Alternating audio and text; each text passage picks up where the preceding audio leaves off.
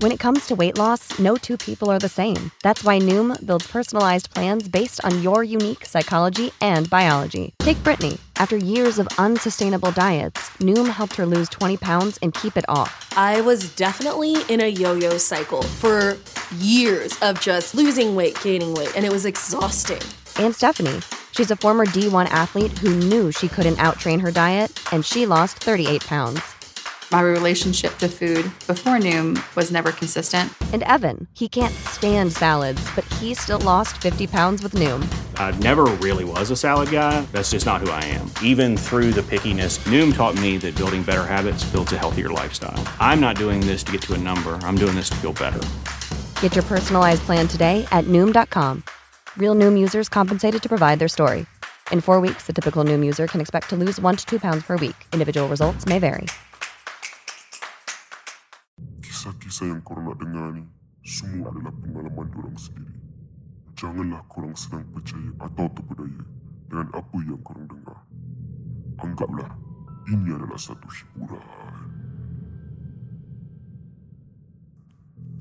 Okay Ni kisah Bila aku kerja night shift Hmm. uh, Aku tengah dah check As in aku tengah dah nak tidur So Call masuk Dalam pukul 11 lebih lah.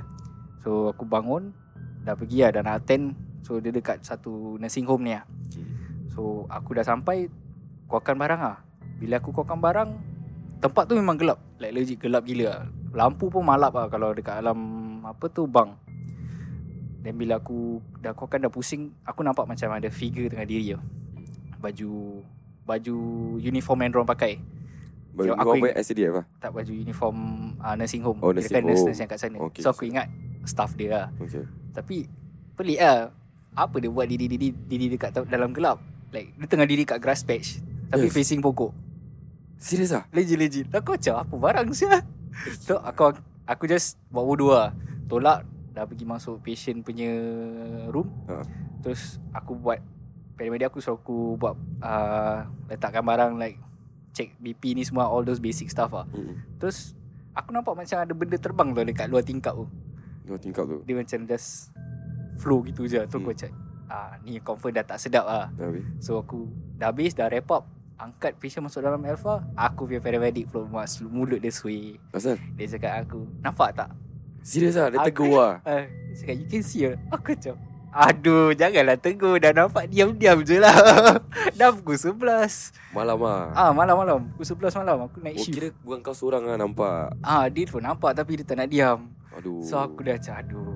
Kian Dah hantar? Hmm. Baliknya dia tanya aku Nampak tak betul? Aku cakap nampak lah. Habis? Tak, Aku tak nak cakap lebih pun lah. Ha. So dah sampai station Terus aku Aku Nak wash up Because aku nak tidur. Ha. Nak berus gigi lah.